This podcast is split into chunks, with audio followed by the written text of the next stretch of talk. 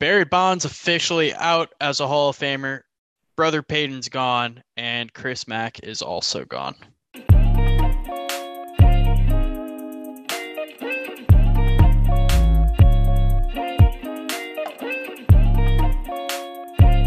Equan cut the music. We're back. Six Inside podcast, episode 38. We got Seattle, we got Schultz, and I am here as well.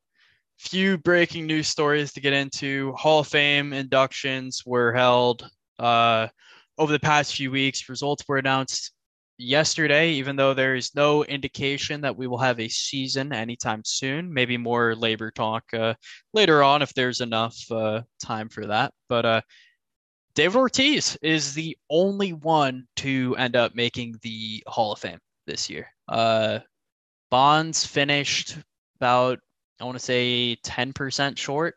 Uh, yeah, 10% short. Roger Clemens also finished 10% short. They, of course, now get removed from the ballot. Uh, they'll have to go to the today's, I think it's called the Today's Great Committee. So they'll be in eventually. But it's a question of when and how. Uh, and then Scott Rolen is trending in the right direction to make the Hall of Fame in the next year or two. He's sitting pretty at 63%. So projections have him continuing to gain that kind of traction as time goes on. So I guess I'll kind of start here. We got a good group of uh, baseball minds here. How do we feel about the way that the Hall of Fame chose to handle the non-election of Barry Bonds here. Do you guys agree or disagree with that? It's stupid as fuck. Barry Bonds should be in the Hall of Fame. It's the dumbest shit of all time. M- the MLB Hall of Fame voting system is the stupidest. Like, you can. I just. just I'm done after this, but I'm. It's just so stupid. Barry Bonds is a Hall of Famer. Roger Clemens is a Hall of Famer. Like, it's just bizarre. Yeah, I mean, well said. really, there's really not much more else to say. It's the system is bad, um, and it prevents, you know, people like Bonds and Clemens for for getting in because of uh, very, you know, I don't know, subjective reasons. Um, I mean, if you just the numbers speak for themselves for both players, they're amazing. What they've done for baseball is amazing. Like they should be in the Hall of Fame, and it's just kind of uh, whitewashing history, you know, just to kind of push a certain narrative. Um, and I, that that really shouldn't be a part of the game. When I mean, I don't. Everybody knows how good those guys were. Prince Fielder got two votes. Like if he's getting votes for the Hall of Fame, I think Barry Bonds should probably be in the Hall of Fame. Love Prince Fielder, but he's not a Hall of Famer. Yeah. I uh it's it's a shame by the way that Joe Nathan and Tim Hudson are both off the ballot uh immediately. I think they at least deserved second ballots. Also uh shout out to Carl Crawford and Jake Peavy. Uh history will remember you guys uh they got no votes. Like zero out of the however many people, like 400 something people that voted, they got none. So they're gone. Um, I agree uh, with what you guys have said. Uh, I know as a kid, I uh, was certainly on the oh, steroid users are bad. I don't necessarily disagree with that stance still, but like one, everyone was doing it, and two, specifically with Bonds, he was so good beforehand that like he didn't need him. Uh, he just t- used it to kind of go above and beyond. If you're intentionally walking someone with the bases loaded, that should kind of count as an induction in itself. Uh, so, like I said, maybe uh, more baseball, labor talk later on. They are meeting and discussing things. Uh, they're talking about using war for arbitration hearings, which uh, well, that that'll take some time for us to talk about. I already know uh, they're going to need to make their own system for that because uh, if you're a first baseman, I pray for you that you start learning another position because you ain't going to get paid. Um, so yeah, that's uh, that's it for that. Uh, NFL, Sean Payton, brother Payton, is stepping away, not retiring, but stepping away. Uh, actually, wait, before that, Brandon Brooks retired the other day too, like literally yesterday shout out him too on a hell of a career. Couldn't uh, injuries ended up being too much for him, which is a shame. The dude came back from a torn Achilles to become an All Pro the next season, and then tears Achilles in the other leg. Uh, and then hurt his pec while rehabbing at 32 years old. So it was just writing was on the wall with him, but hell of a career for him. Glad he got his ring. Uh, former Houston Texan, of course. But Sean Payton is out in uh, New Orleans optionally, presumably going to be going somewhere else season after next. But uh, he leaves them in not as bad of cap hell as people have been saying with the 80 million number. It's more like 20, but still not not the most ideal scenario for New Orleans right now.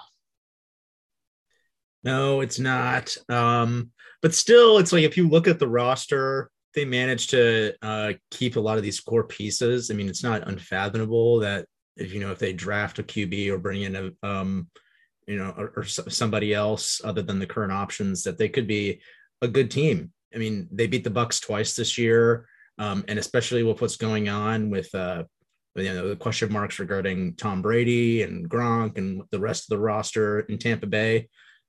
I mean, they're even though without Sean Payton, the Saints could still be a, a, big threat to win that division next year, depending on what goes on in Tampa Bay.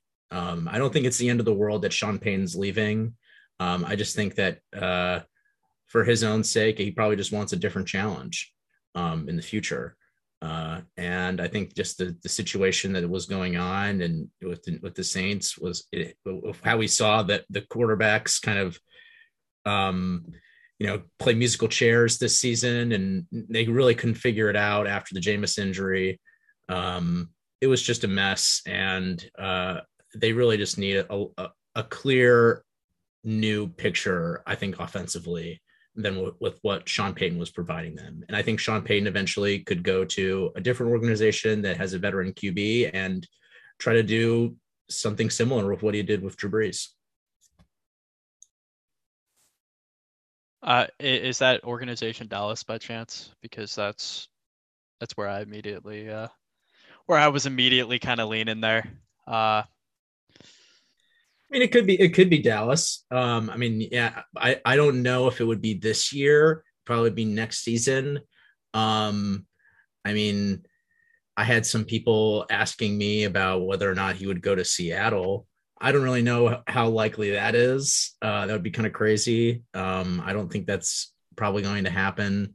Um, but I mean, if Pete Carroll were to were to be out of Seattle, I guess theoretically, because of the interest that Russ had in going to New Orleans earlier this year, that was reported, maybe Sean Payton could come to Seattle. Um, I, I don't I, I that's really just speculation though. Beyond that, uh, I really have no idea. Uh, um, but I don't know. Maybe Miami also. There, that could be another situation if they if they can't find if they can't find a head coach. Maybe he would go there and uh, um, try to build something. One last thing on Sean Payton. I feel like he's always hyped. I mean, he, don't get me wrong, he's a great head coach and all, but I feel like people don't give him enough shit for only winning one, only winning one Super Bowl, and I think getting to two. I think that's the case. But I mean, he had a Hall of Fame quarterback for the same amount of years as McCarthy did in Green Bay, and they have the same amount of Super Bowls to show for. Um, I just feel like Payton's always talked about as like this great head coaching. Like I said, he is, but he doesn't get a lot of shit for kind of a lack of performances that have come out of that division over the last like 10 to 15 years. But, you know, that's why, like, if all these Dallas fans are like, we want Sean Payton, it's just like, the dude who did literally the same shit with pretty much the same opportunities as Mike McCarthy did.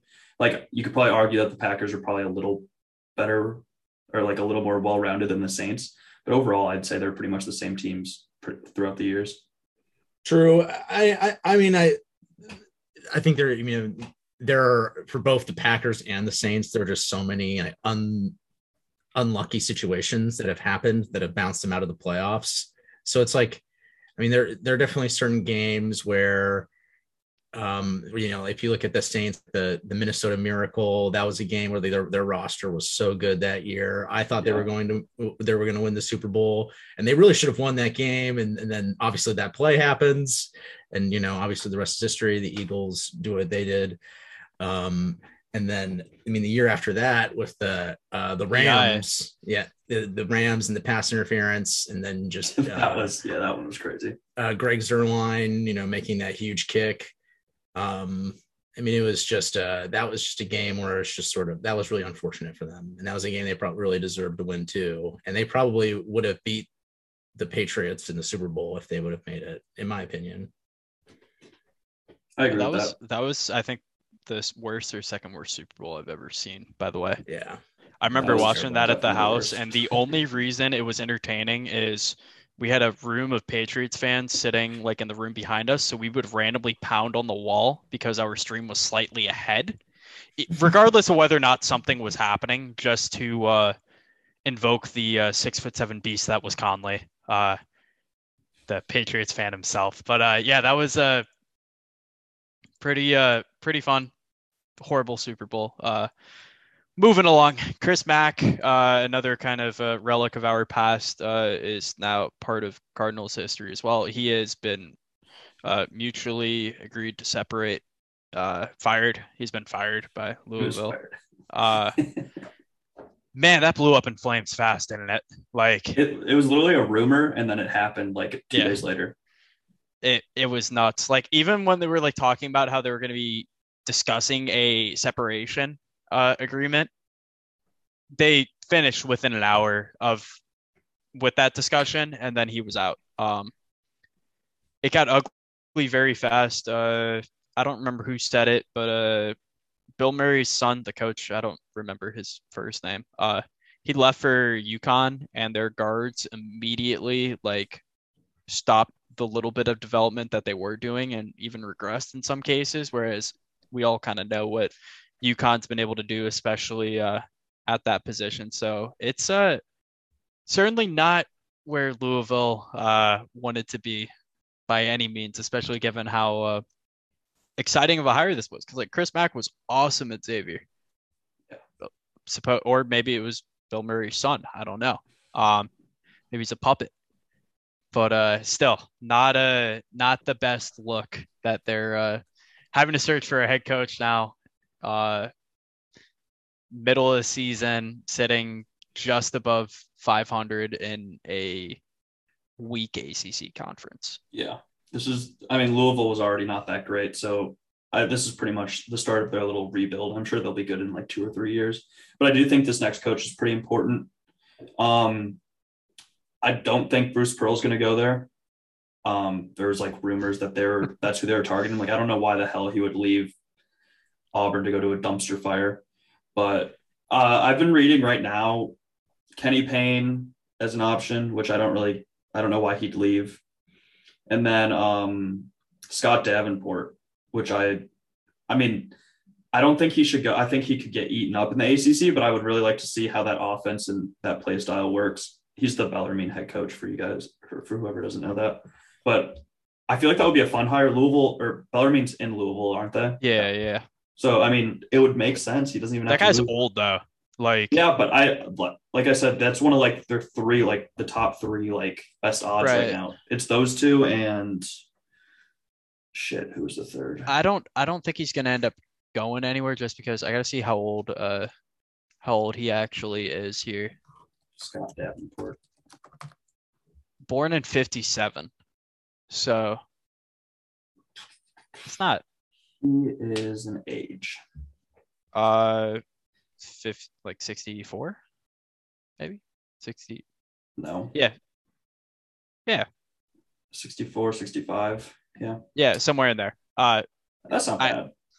but then again, it's not. Yeah, no, it's it's not a bad move either. Uh, I saw Wes Miller and uh, Steve Forbes as well. The uh, Steve Forbes would be a good hire. I think Wes Miller, I don't know why he'd leave after a year unless they pay him an absurd amount.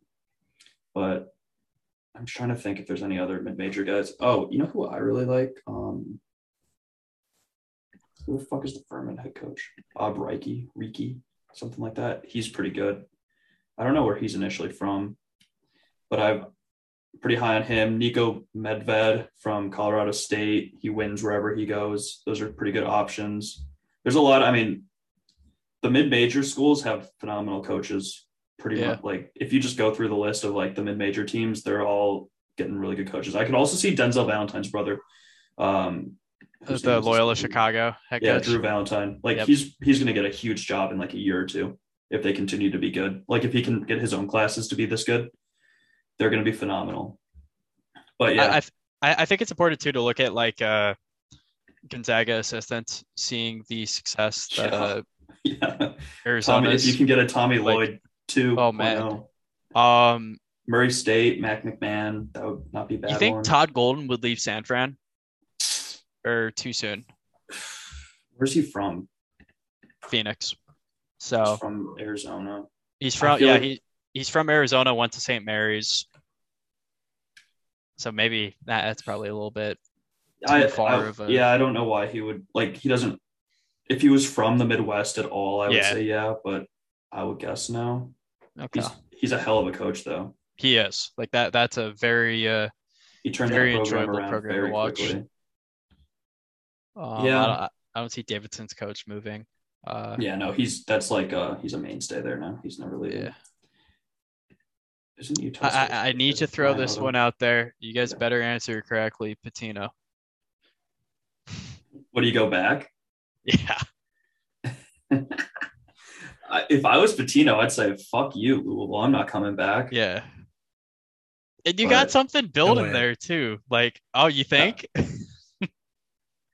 That would be sweet if I I hope he stays. That'd be cool. I do too. Because like that program up at Iona is sick right now. Um Yeah. projected 12 seed right now. Uh I think they're 17 and 3. Something like that. Yeah, 17 and 3. Yeah. Their only losses are to Belmont, Kansas, and St. Louis, which was a one point loss. They Uh, should have beat them. They should have beat um Belmont too.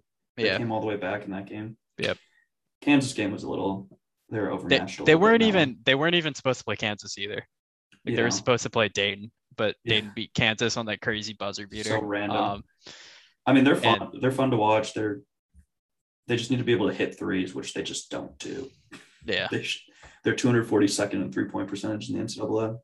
It's weird because like they're they have like two quote bigs, but both the bigs are six nine and uh Slazinski and uh Nelly Jr. Joseph, who I, I love Nelly Jr. Joseph. Like that dude is awesome, but that ain't exactly gonna work with uh, Yeah, no. with serious height there. Um But yeah, I think Yeah. it'll be fun. I don't know who they get, but I'm sure they'll get somebody good. I don't think Davenport's the right hire, but it, it makes sense. Yeah. Is that a local uh local area there too? Yeah. All right. Uh I'm I'm gonna cut it off there on the breaking news. I'd say enough on college basketball for now, unless we have some time after NBA later on. Uh let's go ahead, get into football really quick here. Uh what a weekend. Just Nah. an insane uh insane games. I think I think you can at least agree with that, that they were insane, right? No, yeah, it's them. probably the probably the best probably the best weekend ever of football games, in my opinion. I, I mean, of division round games, I, like all all four games were incredible to watch in my in my mind. Um, Almost all underdogs won. yeah, almost all the underdogs won. Um, yeah, what a cr- I mean, which game do should we start with? Should we just, go with the Bengals Titans first? Yeah, I'd say so. I mean, we uh we don't need to put too much time into them as it's uh, about a week removed. But yeah, Yeah. Bengals Titans was really crazy. Um, as uh as far as those games go, I need to read uh Hot's uh Hot's message. Hot cannot join us today, but uh I mean, says- yeah, it was just such a huge win for the Yeah. Bengals. Like, like uh, I I think the main factor of the game though was how bad Ryan Tannehill was.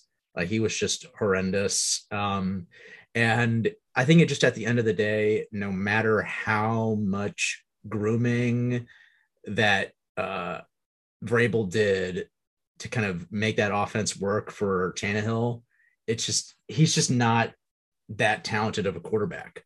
And when it comes to like, even though their offense is so good, it's it's way too reliant on Derrick Henry. And as as we saw in that game, um, I I just feel like he had, you know, with the with the with with the foot injury, he just didn't really look the same. Um, they should have used Foreman more. He was using he was way more explosive on the little plays that he was in the game. Um, I feel like the offensive line for Tennessee actually played pretty well. And if they really would have just had better quarterback play and, and better a better running game, they probably would have won because their defense is playing out of their mind. Um, like the, the Bengals were not like for how many opportunities they had in the red zone for them not to come away with um, touchdowns. Like it was, you know, thank God that Evan McPherson has been as good as he has been, or else like they would not be in the position that they were, that they are now. Yeah. Um, uh, but yeah, overall, I mean, still, it's like you got to give credit to Cincinnati's offense. They were like like Burrow and Chase and Higgins. Like is just such a good core of of, of, of such a good core for your passing game, and uh, they just that really kept them in the game um, in the latter portions, even though like they like Tennessee was you know pretty much dominating the field position battle. Shout out DJ Reader too. Uh, he was yeah, a stud was awesome. at D tackle, which I can't say I was too surprised about. All right, so here are Hott's thoughts on the game. Uh, Nashville is a top tier city. Bengals fans traveled very well. Evan McPherson is already a top three kicker in the league. O needs to figure it out, and if they do figure it out, we will beat the Chiefs. His official prediction for this upcoming weekend is the Bengals 34 to 27. Uh, we can we can get into that a little uh, a little later. Uh 49ers Packers, it, it happened. Uh is that good Schultz? Anything uh anything further you would like to add outside of it happened? No. Okay. Uh Rams Bucks also happened. This this Rams and Bucks game annoyed me so much just because of like it should have been over it should have been. Why couldn't the Rams have just kicked the shit out of Tom Brady? Like, if he would have just lost by hundred, do you think they he did. came back? No, no shot, no shot. He came That's back. That's my point. Like, oh, it was so annoying. It was so annoying. The under should have hit, and it didn't. Um, it was. I was just fuming at this game, and I couldn't enjoy it because it was the Bucks and Tom Brady getting all these breaks again. Um, it ended up right in the end, but good lord, that does not inspire confidence going in next week for uh for the Rams. But then again, the 49ers like I the 49ers I, had no business winning that no. game. I think they, we're in for I a very gonna, sloppy game. I think they're going to get 40 pieced, to be honest. I, but we'll talk about that later. But yeah, we'll, like, we'll, we'll talk about that like later. But yeah, it was uh, it was certainly uh, certainly something. Both uh both of those two. Um, and then of course Bills and Chiefs. I'm sure you've all heard plenty uh plenty about that. Uh, now at this point, uh, I'm assuming we're all kind of in agreement about the overtime rule. Uh, yeah. yeah.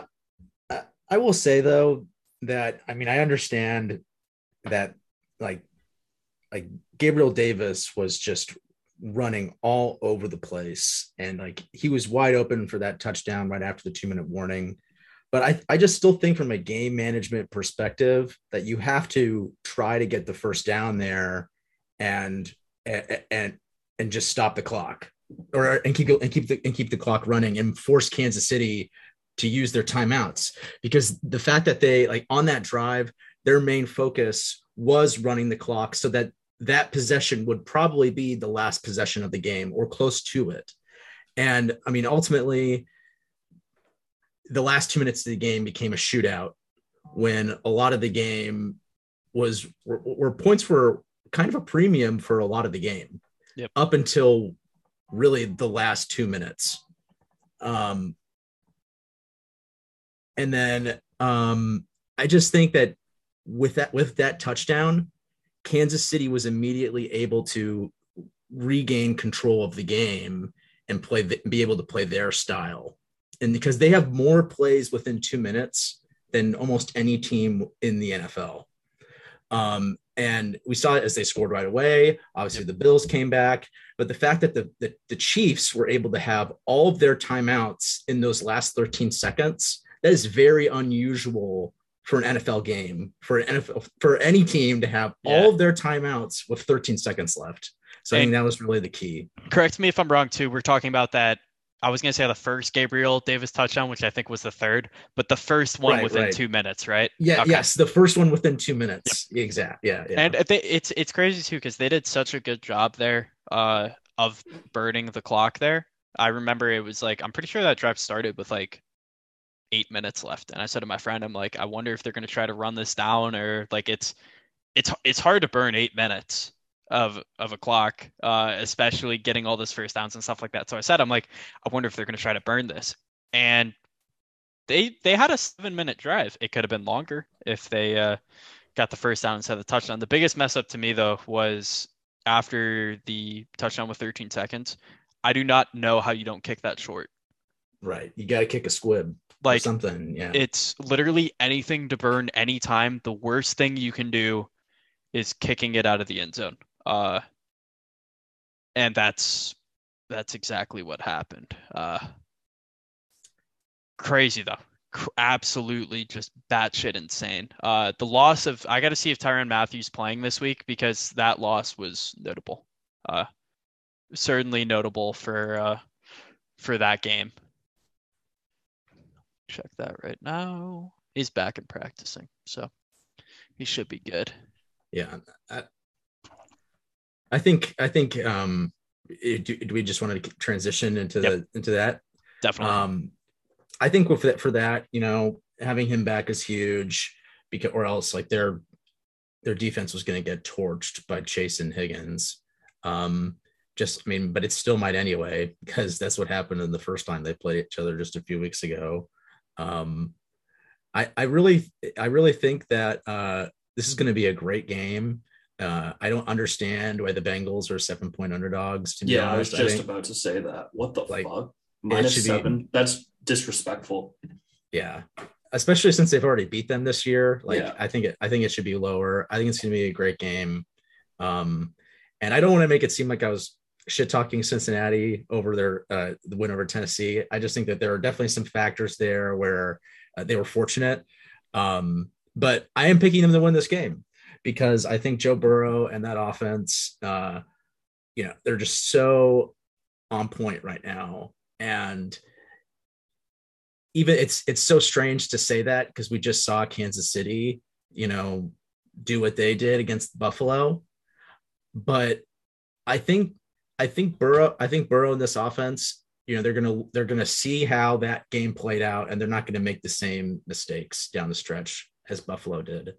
Um, and I think they're gonna I think they're gonna close it out, and I feel like they're just playing so well offensively um, that uh, they're to be able to keep up with Kansas City. Yeah, and I, I think too that the offensive line issues, I think last week looked a lot worse than they had to because of how insistent Burrow was on not wanting to either accept a loss or throw it away in some of those situations. Granted, there was a lot of pressure on him very quickly a lot of the time, but I feel like at least three or four of those sacks from what I saw were pretty avoidable. Um, so I'm almost wondering if that'll be kind of an adjustment heading into uh, this week. Uh, I am also picking the Bengals here. Strangely enough, I am officially making this uh, determination, but I'm kind of the same reason I picked the uh, the Bills the week before. Huge believer in the offense, and I think that they will be able to capitalize on the one or two tipped balls up in the air that the Chiefs tend to have per game, where Mahomes gets dinged for a pick, even though it probably wasn't his fault. Uh, I think that they have the tools in like the playmakers and the uh, secondary to be able to capitalize on that. Um, I'm picking Bengals. Great game though. I already know it's going to be great. At the very least, Bengals are going to cover. Uh, yeah, definitely. I think they're definitely going to cover. I, I'm still going to lean Chiefs a little bit. The Bengals just they left so many points on the board against the Titans, and you just can't you can't do that against Mahomes. They got away with it because you could do that against the Titans. I'm just I'm nervous that they're going to leave points on the board again. You can't settle for, for field goals against the Chiefs. You just like that's just a fact. Every team knows that. So I Joe Burrow is just going to have have to be a lot more efficient, especially in the red zone this this time around. And I mean, I could easily see the Bengals winning. Don't get me wrong. I'm just I'm going to go with the guy who's been there before. He's won a Super Bowl. He's won an MVP. And I mean, I'm just I don't know. I just I can't bet against Patrick Mahomes. I guess I did it last week and I I got burnt. Got so. burnt. Mm-hmm. Yeah. Forget. But yeah, it I you know, I'm almost wondering like with the whole you can't leave points on the board. I'm wondering if that'll kind of make Zac Taylor be more aggressive. Um Yeah, with that's what that's what I'm saying. He has to be Like, more you have efficient to. too. yeah. Like you're gonna have to like those are the must make plays now. And I, I'd Mhm. say that increases the importance of, of a guy like Joe Mixon in this game too, where you're going to need to uh, go ahead and uh, go for it in some of those situations. And you can't Um, let Frank Clark absolutely destroy your offensive line. no, you can't. Which No, you absolutely cannot. Um, he, he probably won't anyway. Niners Rams is the last game for the weekend. Uh, I'm going to start with this one. I am going with my Super Bowl pick, the 49ers. Uh, they've already beat them twice this year, though, which is just an extreme concern. One, I'm confused as to how they did that. And two, I'm very concerned because you're asking them to beat a team for a third time, which very, very hard to do. Um, I have slightly more faith. This is based on nothing outside of feel. Matt Stafford showed nothing last week that would indicate that he's going to turn into Matt Stafford throwing interceptions again, but that's where I'm going with this. I think Jimmy G will do a better job of staying out of his own way than Matt Stafford will. Uh, especially if if Trent Williams can move this week then I think that is a massive, massive positive for the uh, for the Niners here. Um, there's just there's too many weapons on that team. I don't care if Jimmy G isn't playing well necessarily. I just like their weapons significantly more than I do the uh, the Rams' weapons, and I think that'll end up making the difference. Yeah, I um I agree. I I, I like I like the Niners a lot. Um I, I I feel like what you're saying about like them beating them three times in a single season, but the Niners have just flat out dominated this matchup over the past few years. They've beaten the Rams six times in like like, like the past time they like Oh, it, it's it's they have just flat out dominated. Kyle Shanahan is in Sean McVay's bag. Um, I don't think it's going to change. I think the Niners defense is just playing out of their mind. That pass rush is so good. Um, Nick Bosa is just I, I- he might. I, I know Aaron Aaron Donald is like the best like interior pass rusher, but he has to be the best exterior pass rusher in the NFL. Like he, he is right up there on the same level as Donald as a pass rusher. They're both amazing. Um, and ultimately, I I just think Sean McVay is is too reliant on um his running game with Cam Akers, and you can easily say like something similar with the with the 49ers. But I just think their running game is so much more dynamic because like with Deebo Samuel, like that, like they're able to go, like go back and have so many elusive plays like in shotgun with Deebo and Elijah Mitchell. Like that's just insane. Like not a lot of other teams in the NFL can say that, and that's why Mike McDaniel is a head coaching candidate. Um, and so uh i also just feel like that that um like what like i was saying like um like sean mcvay is too reliant on the running game right now and cam akers i feel like he's he's just not he, he mcvay needs to um put Michel back into the game plan more. Because as we saw with akers like he had 24 carries last week two big fumbles that almost cost them the game. Um it was it, it's just i feel like they're being way too reliant on him right now for how little football he has played this season I, I'm actually going to agree with you guys. I know I said that the Rams should beat the shit out of them, but I don't think they will. Just because, I mean, we've seen it in the playoffs every year with the Rams too. They they get hit in the mouth once and they're just immediately shut down. Um, and that's kind of what almost happened against the Buccaneers. Like they're just a shell of themselves for like that entire fourth quarter, pretty much. Just every mistake was just like piled on. So I just I think the Niners make less mistakes. I agree with you. I think they're going to force the issue a lot less than the Rams would, along with the fact that the Niners defense has been incredible. I am worried though offensively for the Niners that they are they're going up against a better version of the Packers defense this week. Um, like Aaron Donald's a better Kenny Clark, and then they have better edge rushers. They have a better corner back. Like they, but they don't have safeties. But either way, I do think it's a better version of Green Bay, and they didn't score a single offensive touchdown against Green Bay. So if they're going to be doing a similar type of offense defense, t- they're going to have to probably get a few more points and a few a little bit more out of Jimmy G than he gave last week, which could force the issue a little bit, like I said with the turnovers. But historically, Niners have dominated, like you said. And I, I, I agree. I think Kyle Shanahan's a better coach than Sean McVay, and I think the game plan is just going to favor San Francisco. Um, this will be an interesting game. I don't know if it's going to be a very fun game to watch, but it's going to be an interesting game to watch, just um, tactically. Because I mean, both coaches are great. I just think Shanahan's just. I think Shanahan's even top three head coach in the NFL. He's phenomenal. And but, the offensive stuff that they're doing too, like motioning tackles, is insane. I don't know if you guys have seen that, but oh, they yeah. had s- several plays where they sent Trent Williams on a motion, uh, just for him to demolish either a corner or a linebacker or safety on a uh, on kind of a forward push immediately. Oh, also, if Deebo Samuel's like, I know he's not on the injury report or anything, but if he needs to be 100% healthy, otherwise, that's they're also going to struggle because I know he went out late against Green Bay. I was both too drunk and too angry to like actually like realize whether or not Deebo's actually that injured, but I know he he did go out with like at least a knock, so he needs to be at least 90 90% for them to like have an effective offense because he is absolutely electric to watch. I love Deebo Samuel.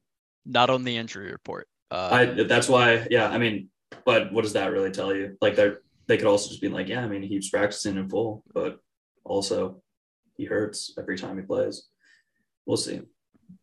I promise basketball. We officially have NBA talk returning. Uh, I said we would return to our predictions. Uh, we're just kind of go individually and talk about our biggest hits and misses before giving you some. Uh, it's a little over mid-season, right? Uh, yeah, certainly. We have like I don't know, 30, 34 games left, somewhere in that range, 35, 34 games left. Giving you our just over midseason award uh, award favorites after. Uh, so I guess as a collective, uh, we're sorry to the following teams: uh, Cleveland Cavaliers, Chicago Bulls, uh, Memphis. Not not the Pacers. Uh, definitely not the Pacers. We're not sorry for you guys. You're under you're underachieving, not over. Uh, and yeah, you're you guys are horrible. and the uh, Memphis Grizzlies. Uh, I think those were our biggest misses, right? Uh, um. Well, the Bulls and the Hawks. But yeah, well, I, I, I threw the I think I threw the Bulls out there. Oh yeah, and oh, the Hawks. What about the Raptors? Where are they? Nah, we have them at ten, so we're it's, fine. I'd say Portland was a big miss for me. I had yeah. them as the fifth seed. Um, which they're you know they're definitely not going to be even close to that. They probably won't even make the playoffs. Um, they really need to rebuild. To be honest, they're just they're I don't know they're they're just not getting anywhere right now with where they're at and with this current core. And I know Dame wants to stay, but um, I just also don't really know if it's really that feasible for him to stay. Uh, also, I, Nassir Little is out for the year. Yeah. I blame you guys for bullying me out of this. Um, I had the Warriors as my number one seed, and then I forget which one of you guys said it, but you're like, "Well, yeah, I think they're going to be good, but I don't think they're going to be one seed good. They they're still missing Clay." And I was like, "Yeah, that makes sense." That was probably so me. That, yeah, I had them at seven. Like yeah. I wish I had because I had them at one too, and I was like, "Fuck, I can't be that." Like I'm tweaking a little bit, aren't I? I was too high on them, but I wasn't. But yeah, I'm, I'm just looking through these. The East is just a absolute disaster um, in terms of like what we pick, but also tomorrow it could almost be right. because the standings pretty much change every every day. Just because Yeah. what one through one through six is a two and a half point difference or Yep. game difference. That's insane. Um, but yeah, I honestly thought the Bulls' depth was going to hurt them a lot more than it did. But I think they also not they didn't get lucky, but they got lucky that the fact that everybody else's depth also just got annihilated, so it kind of evened everything out. Just because, like, if everybody was healthy and there was no COVID issues, the Bulls don't have enough depth to probably keep up with the top two in the East. But I, I still think they're a top five or top four team in the East, and I think they're going to be even more. I think they're a better playoff team than they are a regular season team, just because of that too. Because when I- teams shorten those rotations, they're going to be really good. I think I think we're seeing them kind of regress a little bit right now, though. Some of their injuries and some of the like they're like they've been they've been losing some close games. I mean, I I mean they're still going to be a really good team, like you said, in the playoffs. But I definitely I definitely think that uh they're they've been ha- they're, they've been kind of in a little bit of a struggle spot recently. Yeah, they uh they had like a 35 point lead lead against OKC and one by one. Uh Yeah, Not- Jesus. Not what you want. They followed it up with a win against Toronto uh last night, but uh certainly I uh I agree they just absolutely demolished by injuries. I think it'll really come down to when is Lonzo due back? Uh I think is the question. If he's able to respond well to treatment, I think that they will be able to be a top four seed in the league. And that's the assumptions I'm making here is that uh the uh the Cavs and potentially the Nets end up dropping out of that top four just because of their kind of serious uh, injuries. I'm totally bought into the Cavs, by the way. I have been since like after we made the picks, obviously, but I remember after the first week, I was like, these guys play really, really cool basketball, but they have had so many injuries once again. Uh, they're without Rubio for the rest of the year. Uh, Lauri Markkanen's out for at least two weeks. Sexton is out for the year as well. So like they've had a ton of injuries and have still kind of been I I describe it as like awkwardly floating. I mean, they've had some really, really solid wins, especially over the last month or so. But given the recent injury to Markkanen, it's going to be interesting to see how they're able to uh, to respond to that. Uh, keeping it with the East too, the Pacers are. I we've I think we probably talked enough about uh about them, but uh, man, man, it's it's bad. Uh, Rick Carlisle, of course, leaving uh, leaving the Mavericks uh, to Whatever that. is to. Yeah, Lance Stephenson had seven assists in the first quarter yesterday. That's pretty insane. Like, and Oubre, Oubre responded with 10 threes off the bench. Like Kelly Yeah, Oubre Oubre, was of all people. Also, Lamelo low key just had an insane game. I was at the game and Mhm. I had no idea he put up a triple double. Like that was the most casual triple double I've ever seen in my life. Yeah, And the It's Hornets like- were the Hornets are another team that we were, were like we were not like as high on, but they're they're fun to watch this year. They're really fun to watch. I agree. Where did I Sorry, I have didn't- the Hornets at. I, Finish I what had you them were at saying. I didn't mean to chime in. I just wanted to chime in with that. Um, yeah. Let's see. I think I'm just looking through my biggest misses. My biggest miss is definitely the Cavs, but I think we we can give a hall pass for that one. I'm I'm not going to count the Cavs as a miss. We all had them 13th, and I really don't think anyone expected them to be any higher than like 11th. Um, Yeah. let me see Let's what see. their let's see Vegas win loss NBA. The Cavaliers win total for this season for over under was 26 and a half. Yeah, I was gonna say I definitely hit it already. Like they already hit. Um, let's see. I'll go. My biggest miss besides that, it's probably the Raptors. I have them as the 12th seed, but legitimately they could still finish as the 12th seed right now. Like, so I don't know. Like I had the Bulls as a six or a, as my six seed or my seven seed, and I could. I don't think they'll. I think they'll probably be, end up being a between a two to a five, but regardless, I don't think that's that bad of a miss. They're still going to make the playoffs. So I'm I'm surprised with how right we kind of have been with the Wizards. Uh, we all have I them want in them to that be like, good. yeah, we all have them in that like last play-in spot. Like the highest we have them is 10, the lowest we have them is 12, and they're a half game back from being the 12 seed, but they're also a game back of being the ninth seed. So certainly hanging out in a very very uh strange uh strange spot over there. Um I also feel like one team that I I mean in my head it's like oh yeah I feel like they were going to be pretty good this year with the Timberwolves but I should have ranked them higher. I should have put them where the the Pelicans were. Where I put the Pelicans. I had the Pelicans at 8.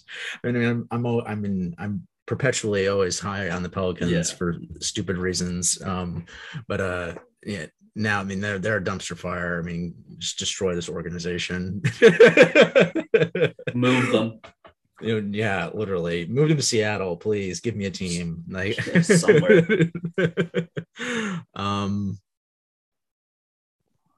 let's see what else. I had the Nuggets as my one seed because I thought Michael Porter Jr. was going to be good this year, yeah. but instead he got injured. I mean, they're So- still so good though. Like I, I, Yeah. if, I mean, even with like with Jokic, who I mean, who I feel like should be the favorite for MVP. Um, again, uh, I I think if if Jamal and Michael Porter Jr. can come back towards the like the end of the season, get some like some reps in before the playoffs, they're definitely uh, they're definitely a threat for sure to win the title. In my eyes. And they Yeah, they no, still I- have ways to improve too. Like they still have pieces to be able to trade and improve that I'm sure other teams would be more than willing to pick up. Uh, you know, just looking at some of their tradable guys, in my opinion, uh, I think Monte Morris is absolutely tradable. Uh, some team would certainly, I think, value him. Uh, then you get a little deeper on their bench. I think guys like Zeke Nnaji actually has, and Bones Hyland too both current contributors on this team, but I think both of those guys also, if you wanted to go out and get a guy, I don't know who the guy would be necessarily, but so those pieces are appealing enough that there is still some serious uh, flexibility here. Um, They also made a pickup with Bryn Forbes already, and that's Yeah. that's going to be that's going to be a good pickup for the, re- the remainder of the season and And DeMarcus the Cousins. postseason. Oh yeah, Boogie's there.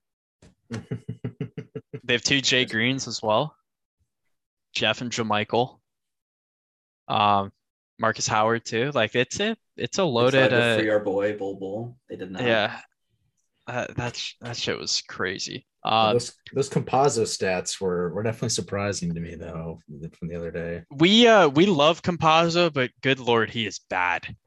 He The is, defense, yeah. right? Which it was the defense, right? He's the worst. hey, he, he's just he's just a rookie, man. He's just a rookie, a thirty-year-old rookie. Um, that can't be right.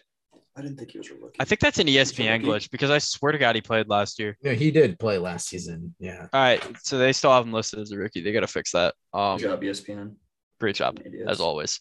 Uh, As I'm I, ready as I scroll through their website. I, I'm ready. Yeah, right. I'm ready for my biggest misses. Uh, All right, let's. shouldn't be a surprise. I had the Lakers as a two seed. Um, Could have told you that one, buddy. I was the only one to have them ranked above six, and they're not going to be a two seed. I still have faith in them as a team. Uh, they, it's that's a Do? tough one. Uh, yeah, I do. Uh, AD lost some weight, and that's what that's what I'm clinging to. Is Anthony Davis is lighter now, and LeBron can play the center position. So, uh, I'm coping very heavily here. Uh, Celtics, I had as my three seed. Not going to happen. To one up that, this will uh, kind of transition into a word picks. I had two notable Celtics in my word picks. I had Ime Udoka as the coach of the year. Not going to happen. Uh, and my favorite one, I had Jayson Tatum as my MVP. Uh, I I don't think he's even going to crack the top ten. Like it's uh, No chance. he might not Maybe even make an all, name, but he might not even make an all NBA team. Like he he shouldn't right now. yeah, um. I don't think he will. There's so many good small forwards. Why would why The Yeah. only reason he would is just like name recognition and like or he turns it on. Like, I like, and not to say he's having a bad season. Like, he's averaging 26 and 8 right now on it, it's the 40 uh what is it 46 percent from the field 33 percent from deep 84 percent from the line so like I mean, also when you watch him, you're bad, just like, but- this guy just forces so much shit. It's Like, so he just painful. kills the offense every time with his I mean, stupid ass they ISO also, like- jumpers. They're all, they need I a don't point guard. they need a point guard one, so bro. What bad do you mean? They have one. you saying Schroeder or Smart Schroeder's the fucking dog. yeah Schroeder's the goat um Ask Lakers fans about him. oh man It's going to be hard to make the All NBA team this year because there's just so many guards this year that are having great seasons. Like VanVleet and Dejounte Murray have stepped up so much. And Ja Morant's having such a good year. It's Pat gonna be really Connaughton. Yeah. oh here's a here's a fun one uh will Derrick White remain a Spur through the trade deadline um, Is I thought he was Hmm. injured. Is he still injured? The last time I heard about Derrick White was when he was on my fantasy team last year. So he's definitely not injured, by the way, no he's not because he was out for the rest of the year on my fantasy team last year. So I dropped his. So the one thing Derrick has going though is and they just extended him. they did. He's he's trade eligible though. Um, Yeah. he's due. He's gonna have a salary ranging from 15 to 18 million dollars from now until the 2025 s- season ends. Why Uh, aren't the Spurs that good? I don't know. Like I feel like they should be a little better than their record is. Like I agree. Murray, Keldon Johnson, Derrick White, Poeltl, those are good players. If I'm not mistaken, Murray hasn't really started turning it up until recently. I mean, he's been good for two years. Like I've been high on him for a while. No, no, like what I I'm know, I but know what you're I saying, th- but, like, it- it's like pro level. taking like taking those next steps. I don't think he started to do that until maybe the new year. Yeah, Like- literally, like He's a budding He- star. He yeah, he had some like really high performances. Uh he's aver- he's only averaging 19 a game right now, but for the month of And January, rebounds and nine assists, Aiden. Jesus, And that too. Christ. wow, I did not notice the rebound numbers. Uh this past month he's up to 22 and a half a game for uh for the month of January, so it is certainly trending in the right direction. I'd say that's a big thing for. Poeltl is so underappreciated uh as a player. And uh Primo is going to be sick next year. Like he has put Mhm. on some serious muscle. Seems to be doing some very impressive things in the G League. Uh the main thing though is he's actually like not pro- he's probably not 6'4 190 anymore. Uh like he does not look like he is 190 pounds. Um there's a way forward for him though, and they still have some seriously tradable assets on that team too. Like Thad Young, who is I don't think he's currently playing at all really right now.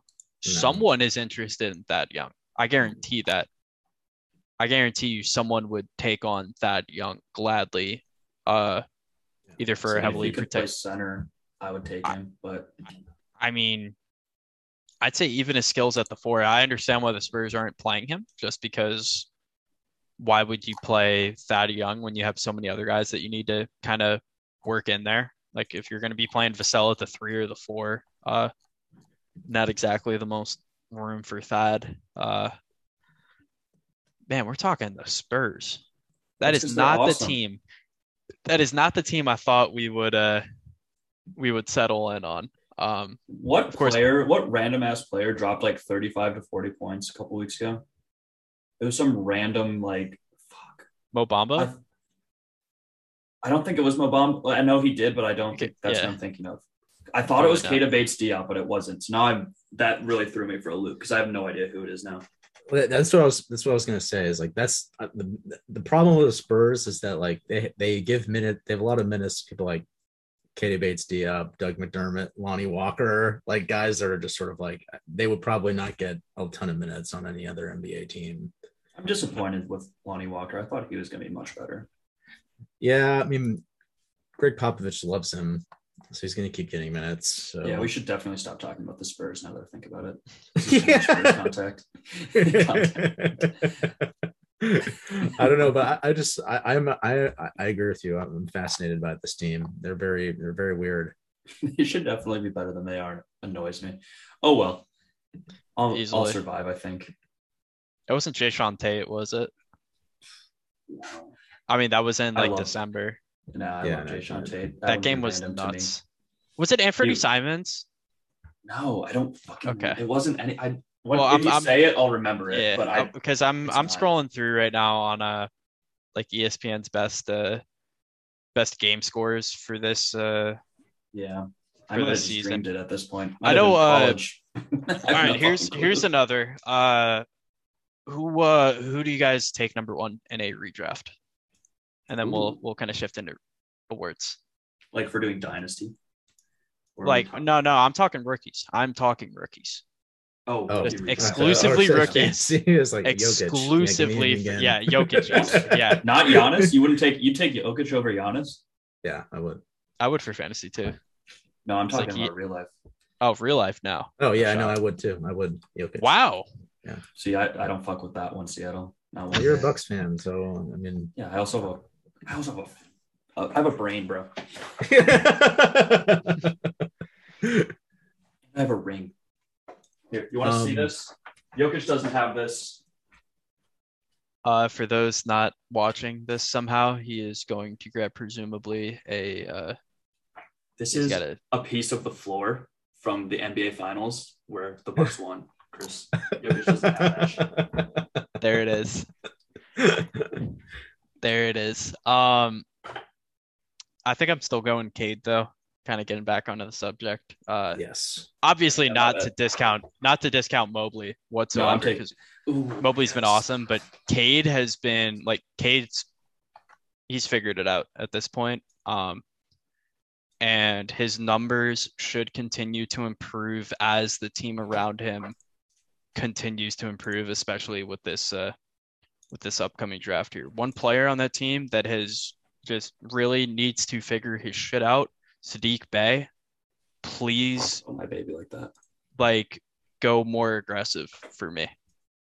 Um, Like- I'm gonna go Mobley actually. By the way, to answer your question, I think Fair. Mobley's. I mean, he's an elite defender, and he's his offensive game's only gonna get better. I just I don't. I would probably go Mobley, Cade, and then Scotty for my top three. And one and two I- are probably interchangeable. I just I just flip Cade and Mobley and then I'd have to agree. Uh y'all want to do awards now? Um. Hold on. There was one draft that I was looking at, and I was going to ask you guys who you'd take. Fuck, I think it was 2017. Let me check. Because I had an Yeah. argument with somebody who's dumb. Yeah, I think I would agree. I agree. I, I would go Yeah. Mobley. I would go Mobley. I think he, he- just what he's doing right now defensively too. I mean, it, it's. I think he's so much more dynamic than I thought he was in college. All right, everybody pull up the 2017 draft and just tell me who you'd take nowadays. Fuck, I'm not doing it off of prospects. Well, it's 2017. These guys are not prospects anymore. Well, I know, but if I'm doing it off of their pre-draft prospects, I'm drafting it in like the same order. I love Oh. Markelle so much. yeah, no, no, no, no. Um, that. I so mean, based off would you take Tatum one or would you take like Bam number one? I would do here's the order I would Here, I'll read. I'll read the lottery for because Yeah. everybody's listening. Nobody's gonna fucking look this up. Markelle Fultz, Lonzo Ball, Jayson Tatum, Josh Jackson, De'Aaron Fox, Jonathan Isaac, but sad. Uh, Lauri Markkanen, Frank, not going to say your last name, Dennis Smith Jr., Zach Collins, Malik Monk, Luke Kennard, Donovan Mitchell, Bam Adebayo, and Justin Uh, Jackson. If you so-. I think that's a horrible draft class, by the I way. think the way I would do things, I would go Tatum one, Bam two, Donovan Mitchell three, um, Lonzo four, and John then Collins five. either Oh, John, yeah, Collins, he's at 19. either John Collins or OG. I don't know which. I didn't see John Collins to begin with, but I'm thinking I would have to go with uh, with one of those two. I'm trying to see if there are any other uh, notable uh, players in here. There really weren't. Um, Yeah, no, this is a pretty bad draft class. it was. It did end up pretty bad. Uh, I still think I was thinking about that actually this the other day. Um, Luke Kennard, honestly, uh, had he it's he's been kind of slow developing, but I I start I, I think he's becoming a, a solid starter now. yep. Yeah. I agree. He's like a Grayson Allen type player, like the same role. And He's I- knows a I- lot I- of things, just a exactly. I, I, I think that's kind of like with some of the injuries that they've dealt with. I think uh, Ty Lue deserves Coach of the Year consideration again if they do end up making the playoffs. He deserves votes at least. He shouldn't win it, but with the amount of injuries that they've had to overcome, it does not matter what their roster looks like. Amir Coffey's been scoring like 25 a night for the last four games, which is insane. Was he that year? No, Amir Coffey wasn't that year, but uh, it's been really impressive to uh, see that. Real quick, another shout from that draft too. Uh, Zach Collins been rehabbing in the G League. Actually, might be starting to put it together. The Spurs have his. Uh, he he's signed to the Spurs, I believe. He's playing Hmm. for the Austin Spurs right now. So if he can like put things together there, that is another crazy valuable piece for that Spurs team. Uh, moving forward, especially as someone who could either, you know, spell uh spell Poeltl or uh play play the four for them. Um OG Anunoby too is another Mhm. guy in this draft. Yep. He, he, yeah, he would have been. That's who. Aid said he, you'd take him for, right? Aids. I, I think I go him over John Collins, but it's the two are pretty interchangeable. Jarrett Yeah. Allen, I think too, is kind of that tier right uh Derrick White. right I, I'd say Jarrett Allen, De'Aaron Fox, Derrick White. Um Thomas Bryant. yeah, Good for a little bit. 2K Yeah. Ferguson. I, I'm honestly, I, I really feel like uh, De'Aaron Fox uh, has he really been a? Could you say he's been a disappointment in terms of his draft status? Because it's like I feel like we all knew, like he's we all knew the problems that he had, like coming in, and we like everybody still rated him very highly, and I feel like I don't he's basically the player we, he's he's become. Like, he's, yeah, I think he's met expectations. I, yeah, I, I think if, Right, if you're looking for if if you're guaranteed to draft a De'Aaron Fox at fifth overall, I think that's a relatively decent outcome as that. far as no, you definitely take yeah, that. as far as fifth overall picks go. Um, Right.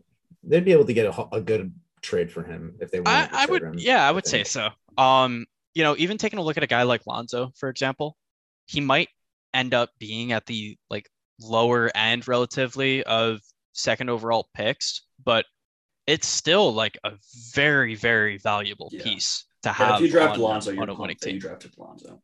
Yeah, I mean, it's not. It might not necessarily be what you hoped for, but it's still. And I think that's going to be especially important to consider for this upcoming class too, because there. I really still don't think that there are going to be that many guys in this upcoming class that can't be the guy on on a winning team. Um, but there's still outcomes in which it's like, okay, let's say you get Chet second overall or something like that, and maybe the offensive game doesn't develop, but he's still a very solid rim protector coming into the league as a four or something like that, right? So Mhm. there's still these different outcomes there. Uh, like if if I had the option between this draft or the one that Giannis went in, I would probably still pick this draft because that uh Giannis's draft was Garbo. yeah uh It was like Oladipo, Giannis, and like CJ McCollum, Rudy Gobert, Rudy Gobert 27th. Um, Steven Adams was in there too.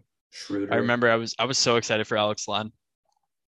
Like I wanted Alex Len on the Thunder so bad. That was the uh that was the James Harden pick that we got uh from that trade was uh Steven Adams. So I was very excited for that uh for that one. But man, there was some Anthony really, Bennett. really bad guys. Uh the first uh the first ever guy drafted out of the G League was in that draft too, Glenn Rice Jr. Um Respect. This is random, but in this 2017 draft, in the second round, Alec Peters from Valpo was drafted. That Valpo with Alec Peters used to be so good. I don't know if you guys remember that, but they, they I think they, I think they might have It was, That was when they were those- fun to watch. Yeah, they were really fun to watch. Yeah, I can't remember if they won any games or not that year. Was that It was the like first uh years. was that the South Carolina Final Four team? Huh? Well, Yeah, it would've 'cause- been. yeah, Yeah, because Sindarius Scenarius Thornwell was in this draft too. Yep. Um, and I oh yeah, vividly yeah. remember. because they upset Duke in the That. first round. Yep. and that was the Jayson Tatum year, or the second round. Sorry. Um, they lost to oh they were NIT. They lost in the first round of the tournament his senior year. Um, then NIT again, 2016. NCAA tournament lost in the first round. Yeah, so they didn't do shit with him. Justin Patton was that year. Yeah, They're one Justin of those Patton. I, teams- I can't believe Justin Patton wasn't good. I'm gonna be honest. I thought he was gonna be a good player. He we got to us. see him t- at least twice in person, Yeah. like at least. No, no, no. And Are you su- he redshirted his freshman year? I think. oh, he. I think he was a redshirt freshman. Oh, okay. Yeah, I believe I, I think you're right. Um, that Creighton team was really good. They were. They had that dude who tore his ACL who ended up being like a, a rapist or something. But Yep. I forget his name. What's his name? I want to make sure that he. I think it's. I think it's one of these two. I'm not gonna. I'm not gonna say their name before I clarify. Yeah, before you confirm. Josh Hart was in that was in this draft too, 2017. This is when the Nova guys really got going. It- it's so weird to consider that like I like remembering those Nova teams that we got to see play and stuff like that. Somehow Josh Hart playing for those teams just completely slips my mind. Um I remember everyone else besides Josh Hart, which is weird. it's definitely interesting seeing that Bridges has become the best player out of all of them. I mean, I feel like he was always the he was definitely considered like a top prospect. Yeah. He's always their all of them. high upside guy.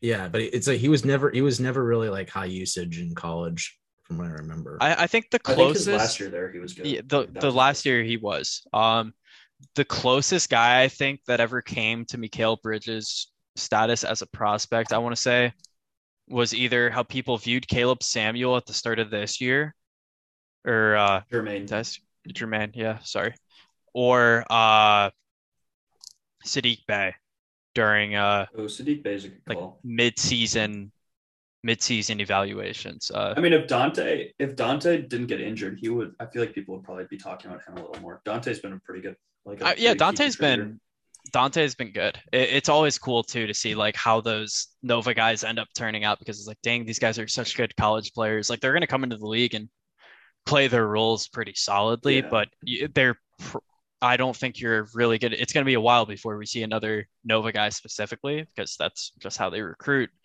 That can be a guy as high of an upside as either Mikal Bridges or like be the guy for a team or even like an all-star caliber player. Yeah, I think agree That's just that. the way Nova operates. It's like you're going to be there for more than one year. Presumably, you're going to play basketball the way Nova wants you to play. Um, you're not going to be a center because they don't like those, apparently.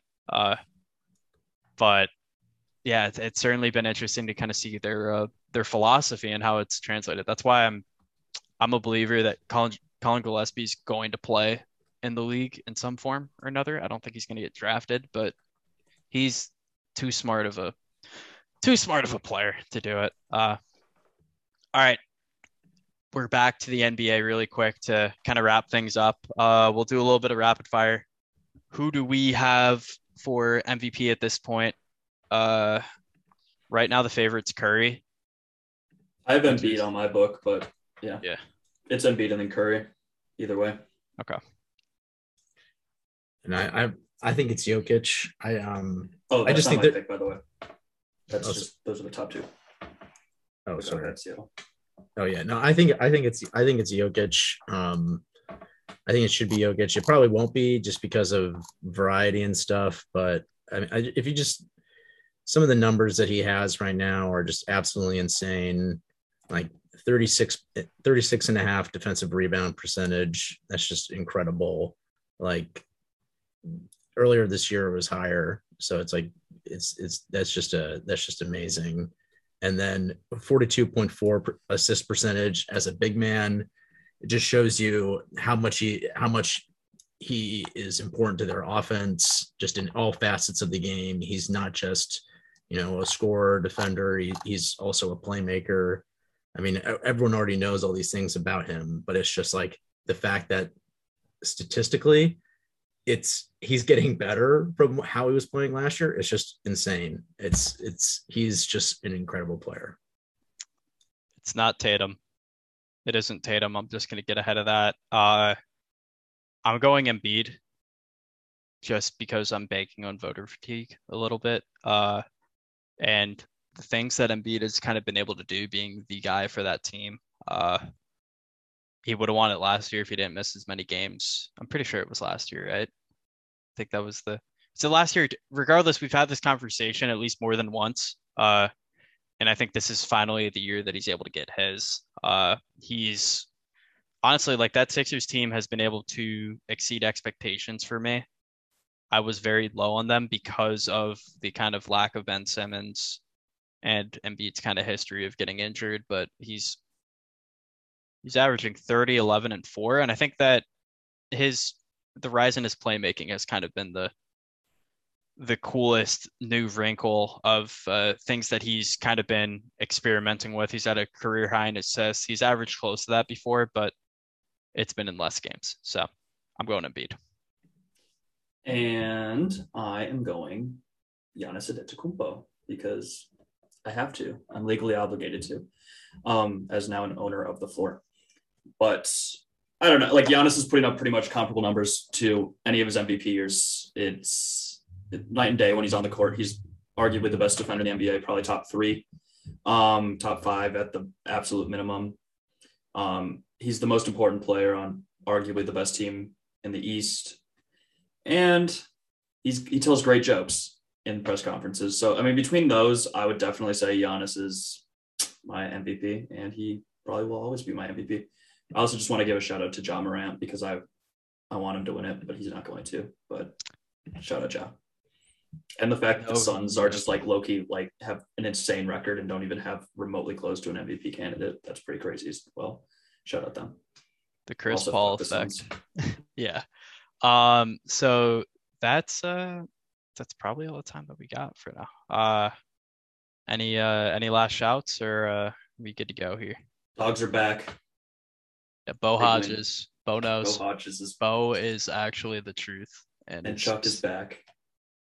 It's just saving our asses. Um yeah, that's uh that's uh that's that. Um thank you guys for listening. Uh see you guys back next week. We'll have uh the next week or the week after. I know we got a Super Bowl coming up. Uh more college basketball action as always. And thanks for listening.